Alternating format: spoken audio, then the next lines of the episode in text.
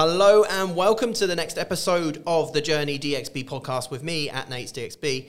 And today I'm joined by the wonderful Lyndon Magsino. Welcome, Lyndon. Thank you so much, Nathan, for having me here. My pleasure. pleasure. Yeah. My pleasure. Um, so obviously we're talking. Lyndon is a very well-known character here in the Middle East. Um, you know, worked with uh, the majority of central banks heavily involved in the accounting and auditing um, scene, uh, and also even a founder of a business school. Um, so we're, going to talk today a little bit about um, you know those journeys that uh, Lyndon's had. Um, he's going to talk a little bit about financial regulation, how that works with the central bank, um, the auditing and the accounting side of things, and a little bit about how uh, how coming about his passion of founding a business school. So tell us a little bit about your journey. How long you been here in the Middle East for?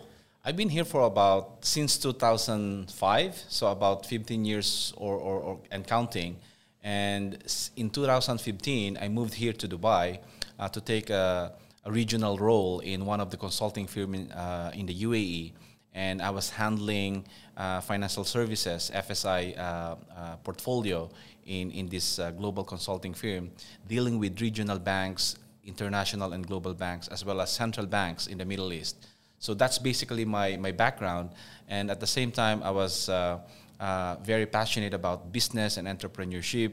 Uh, apart from the risk management and auditing that I, you know, that's my my um, educational background and career. But on the other side, I'm also quite passionate about business, entrepreneurship, startups. So that's that's my that keeps me busy at the moment.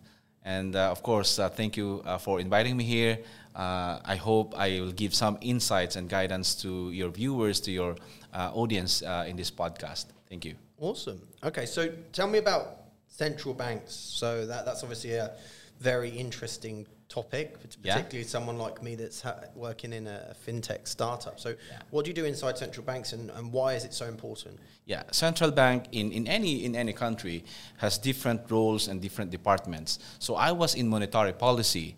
We are creating and, and drafting regulations for the financial services industry in the country, and and we are uh, apart from drafting the regulations, we are also checking the compliance part and looking at whether banks and financial services are in compliance already for the new regulations that's about to come in. So that's partic- particularly my role, and I was uh, managing a, a, team all over the, the GCC and dealing with at least uh, three or four central banks uh, in the Middle East. Apart from that, as I mentioned, I, I was uh, uh, giving advisory services more on risk management, strategy, uh, internal audit, compliance, and, and corporate governance for different banks here in, in the UAE, Qatar, and also in free zones like DIFC, QFSA, uh, QFCA, and also in uh, ADGM in Abu Dhabi. Wow. Okay. Yeah. And obviously, a lot's changing in the financial services sector now. Obviously, uh, yeah. we are talking already about how I'm involved in fintech, and that's obviously a large uh, driver towards that. Um, what are your thoughts on the changes in the, the financial ecosystem and the, the potential regulatory changes that are going to come over the next, let's say, two, three, five years? Yeah. Right now, technology is, is actually disrupting the financial services industry.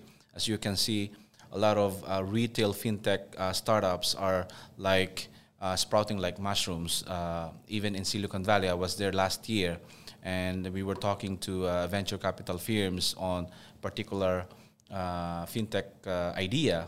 And uh, in Silicon Valley alone, you will see a lot of you know great um, startup companies. And right now, for example, just just to give a little bit of example, right now the, the retail banking is is changing into as an isolated kind of fintech uh, uh, venture. And for example, retail loans can be given by fintech companies. And when it comes to regulations, just to just to touch the regulation a little bit, the reason why fintech is is somehow um, very competitive is because at the moment they are less regulated than than the existing banks who that are you know uh, ongoing and very highly regulated environment. So right now it is uh, disrupting the, the financial services, and we will see more and more disruptions as we go, uh, you know, as, as the fintech matures. And uh, especially in the UAE, I've seen a lot of initiatives and programs in the IFC alone, and, uh, and they are really encouraging uh, fintech startups and entrepreneurs to really come forward, uh, develop whatever ideas they have, and it is fully uh, supported by, by the government, and that's the good thing. In fact, in, in the news, they, they have opened uh, you know, a hub in, in the IFC for, for fintech startup uh, uh, entrepreneurs, uh, which is very, very timely because we know a lot of companies that are really struggling and, and employment is becoming uncertain. So for those people who are, you know, uh, unfortunate to you know lose their jobs and now it is a good time or maybe the best time to really uh, develop or grow whatever ideas they have and, and go to the entrepreneurship uh, zone and uh, you know monetize the, the idea that they have. Awesome. So you know i'm seeing this already the, the changes that are occurring. I already see some banks uh, taking on new ideas, shall we say, bringing in new brands to, to fit to the, the let's say the 21st century, the next generation of, of financial services. Uh, have you found that some banks are taking this well and others are not, shall we say? Uh, right now, the, the strategy of most of the banks, uh, even when I was in consulting, uh, I've seen a lot of banks who are initiating, they have some sort of a department doing their own fintech startups. Mm-hmm. And some strategies are, you know, they are just grooming one startup, uh, fintech startup company, and then they will acquire. And we have seen some uh, good examples, uh, you know, in that in that zone. Uh, and and right now, this is the only way for them to really uh, compete in the market. Otherwise, uh, dealing with with the masses, you know uh, revamping their technologies. It's, it's a big investment for them. So the only way you can compete uh, in the next 10, 20 years is to really have a fintech uh, division on the side or at least a subsidiary for them to really compete and, and get the benefits of both worlds uh, dealing with corporate clients and, and customers and also having fintech dealing with the retail and, and uh, the masses. You still see banks, even in this COVID period of time, announcing massive, humongous profits. Mm. You talk about it's a big investment for them. Wouldn't you think uh, in this period of time where they see the the doubling down, obviously, with the issues with COVID and the innovation that's happening in the fintech industry, would you not think that this is a time for banks to perhaps understand that this is a, not necessarily a, a year where profitability is going to be very high and actually thinking and investing in for, for the future? Or do you, do you see that that's a different attitude which is not being taken on? Right now, we're talking about COVID, it's too early to say about what will happen because we are still in the middle of it. And maybe by, by the year end, we will see the, the, the impact of, of the COVID 19. Uh, but nonetheless, as you have mentioned, I think banks and financial services at large are still profitable because they have already the customer base. Okay, yeah. they have already the clients. Now, the, whatever economic stress happening in, in the industry, in different industries, and for sure, most companies are having debts and loans with, with these banks, and that could be the potential impact of, of the COVID 19. And we will see that when we see the financial statements at the year end. Because yeah. right now, it's too early to say. Uh, I think a lot of companies have already taken the initiative of, you know, uh, winding up some divisions or, uh, you know, cutting some, some costs and yeah. managing their, maybe the payroll. But uh, the, the, the full picture will be visible by the year end after the year end audit is done. Yeah. And that's, that's what most of the banks are preparing uh, for. So, uh, you know, just for the, the guys that are listening to have an understanding of how the banks can be uh, affected by by COVID, is it starts from the top, uh, it t- starts from the bottom and works all the way to the top, right? So, right. people can't afford their rent, the people that ha- own the properties can't afford to pay their mortgage. If they default on their mortgages, the banks are the ones that suffer. Now, do you think uh, you know you're you're involved in the the accounting and auditing side of of the, of the banking um, of banking? Would you say that there's a, a much larger defaulting rate this year and perhaps in the year next year to come? Um, not to mention any specific bank, but uh, that's the expectation because in any crisis, in any depression or recession, uh, that's very, very likely to happen.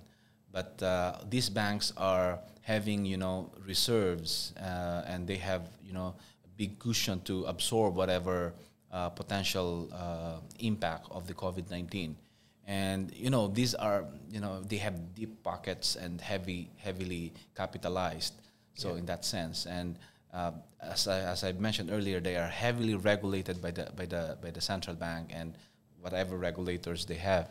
And the idea is they are monitoring their uh, their minimum capital requirements. That's one of the reg- uh, regulatory requirements for, for financial services and for banks specifically, yeah. uh, which is as per Basel III uh, and and that is you know closely monitored by by the bank. So whatever impact of this, uh, most of the bank will most of the banks will absorb that and yeah. come back to the business as usual uh, uh, zone. And even, for example, one of the bank's research uh, just published uh, yesterday, they have seen potential growth and and expansion starting from Q1 2021. So we they are just waiting for this year to at least overcome whatever storm that we where we are in, and then by 2021 it will grow again and and go back to even higher business as usual than than, uh, we used to have. So that's that's the optimism that we we are seeing right now in, okay. in the banking industry and in the financial services. Let's talk a little bit about you know, obviously that we talk about regulation, maybe it's a bit of a boring subject for a lot of people, but why is regulation important to, you know, your average person, your average Joe out there, you know, people that are watching, just your normal consumer, why is regulation so important? It is very, very important. You know, you cannot you cannot run a business without a particular regulation.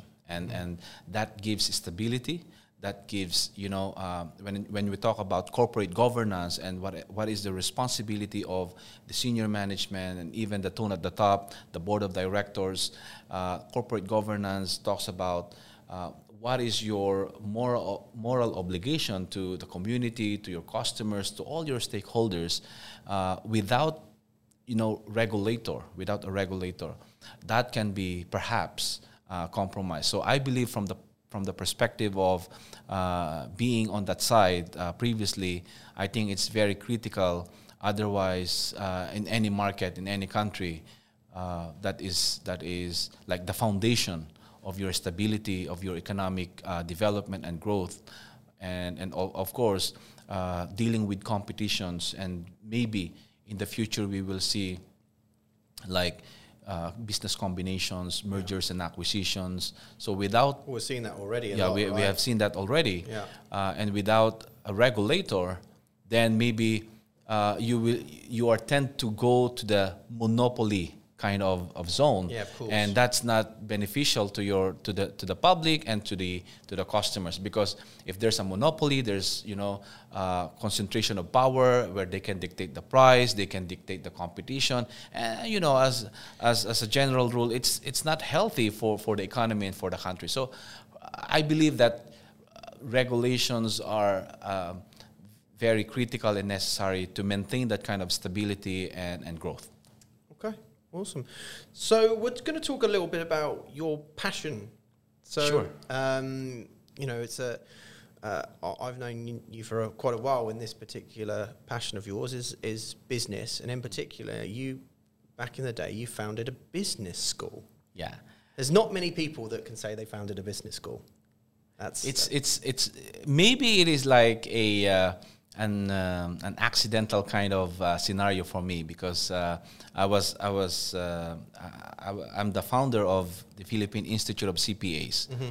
It's a group of uh, group of auditors and, and finance professionals, uh, both uh, you know two two chapters, two we call it PICPA, Philippine Yeah. Institute of CPAs. And we have thousands of members all over the country. And in fact, just a few months ago, we had our regional conference, and we have around seven chapters in the Middle East alone. And Yeah. this is, and we are linked to our head office in, in, in So Manila. just so just people understand from the the watching, it's kind of like you probably would have heard of BNI. It's like a BNI specifically Yes. for Finance for and auditors. audit- Yes. auditing professionals, all in one place. Yes. So it's an association of Yeah. uh, of the C- of the CPAs, certified public accountants. So uh, fortunately, I'm, I'm I have initiated that uh, group, and at some point in time, we need a a, uh, a license to you know to exist legally in the country. And since we are giving a lot of trainings and masterclass programs to our members, thousands and hundreds of members all over the GCC, then the idea of why don't we come up with a training company? So basically, it's a training company, Yeah. and uh, that's where the idea of uh, of a business school came in, and also coming from. Uh, uh, you know, a business school, Hult International Business School, where I graduated with distinction, of course. Uh, it's, it's a U.S. Yeah, it's a it's a U.S. business school uh, based in in Boston, uh, Massachusetts. So I said, why don't we we venture into this thing and and you know Start give your own one. give the best That's uh, ultimate. programs. That's ultimate entrepreneur yeah. right there. So yeah, so we we we capture the opportunity, and that's the entrepreneurial uh, entrepreneurial spirit that we have. Yeah. And and right now we are helping a lot of uh, Filipinos, and, and this is one of our So just- advocacy as well. Just for, from the, the Filipinos watching out there, that the, you've got like a number one university in in the Philippines, Mm-hmm. or one of the top universities, and that's you, who you work hand in hand with, Yeah, right? So yeah. you actually have a certification process which is certified by um, one of the top universities in the Philippines. Yeah, we have a, uh memorandum of agreement Mm-hmm. with one of the top universities in the Philippines, where I used to teach as well. Mm-hmm. Uh, it's called De La Salle University, uh, and and you know Filipinos will recognize easily the the name De La Salle University. It's the best uh, when it comes to business. In fact, even uh, Jack Ma, when when he went to the Philippines, uh, I think last year, uh, he he went to that uh, university straight away, and he gave a lot of uh, you know uh, conferences and talks uh, in that country. So we have uh, some sort of a tie-up with with that university at the moment. Okay, and and obviously, you know, you, you take a, a back seat, I suppose, with with the running of, of the business school. But from the people that are involved in it on a day to day basis, what are the pros and cons? What's the, the positives and negatives that they found on on the journey so far? Yeah. As as we were talking about fintech, do you know that edtech is also quite in demand? Yeah, it's and massive. You, you have seen Yeah. uh, Udemy, Coursera, and LinkedIn Learning, and all that, and even you know top business schools are are going and venturing into that kind of zone because right now having you know work work from home zone and you know people uh, are you know not comfortable to go out and attend certain classes and programs. So uh, this this uh, business school training company have also they have ventured also into uh, that kind of ed tech. So they are providing um, you know online courses uh, and, and and trainings. Uh, th- that's what's happening right now. So as you have mentioned, I'm not very active in in the day to day operations. I have just initiated it. Yeah. But uh, there are some people who are managing the, the day-to-day operations of that of that company. Amazing. Yeah. It's pretty impressive. Like just out of just from like, yeah, I'm gonna do my MBA. I do my MBA. You know what? I'm gonna start my own business school. Love yeah, that. yeah, yeah. Right and and right now it's more of passion for me and advocacy. Uh, it's, it's a it's a personal advocacy. You know, it's very good to see. Uh, you may not be aware of the the you know the the Filipinos. Uh, they are very hardworking and very uh, and so most of them are intelligent as well. But somehow they are uh, deprived with certain opportunities because of certain. Uh, I think there's one piece that is missing in, in the puzzle, and that's what we are trying to uh, fill in, in in the Philippine Business School. So You're very, you're very much trying to push an entrepreneurial attitude to people, Yeah, aren't you? correct, Rather than being this, I suppose, box, which is the workers' box, right? You- You're trying to open that box up to say, well, actually, you know, you're very well educated. You have a great understanding of the world. You, s you know, you you you speak English better than than ninety nine percent of the the non-speaking English uh, English first language world, right? So even that, all these the attributes that the Filipino community have, they can potentially open up that box to become entrepreneurs in Yeah. their own right. Yeah, and and and of course uh, we are dealing with uh, with government officials as well.